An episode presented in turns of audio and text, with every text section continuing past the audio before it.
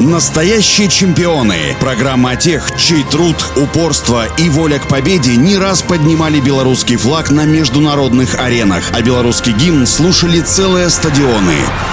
Всем доброго дня, у микрофона Василий Данилов. Янина Корольчик родилась 26 декабря 1976 года. Во время учебы в школе она открыла для себя легкую атлетику, начала бегать кроссы, также занималась настольным теннисом. На областных соревнованиях среди школьников Гродненщины юную спортсменку заметил тренер Григорий Синицын. Он предложил Янине перевестись на учебу в областное училище Олимпийского резерва и заняться толканием ядра и метанием диска. Многочасовые тренировки, повторы каждого элемента по сотни раз отработали Отработка движения до автоматизма помогли Корольчик уже на первом своем международном соревновании по толканию ядра завоевать бронзу чемпионата Европы. В 1996 году спортсменка участвовала в молодежном первенстве Европы, где выступала сразу в двух дисциплинах – толкание ядра и метание диска, и в каждой из которых смогла завоевать бронзовую награду. С начала 1998 года Янина Корольчик по предложению тренера оставила занятия метанием диска и сконцентрировала свое внимание и подготовку к соревнованиям только на толкании ядра. На Олимпиаде 2000-го в Сиднее до последней шестой попытки Янины не было понятно, с какой медали спортсменка уедет с Олимпиады.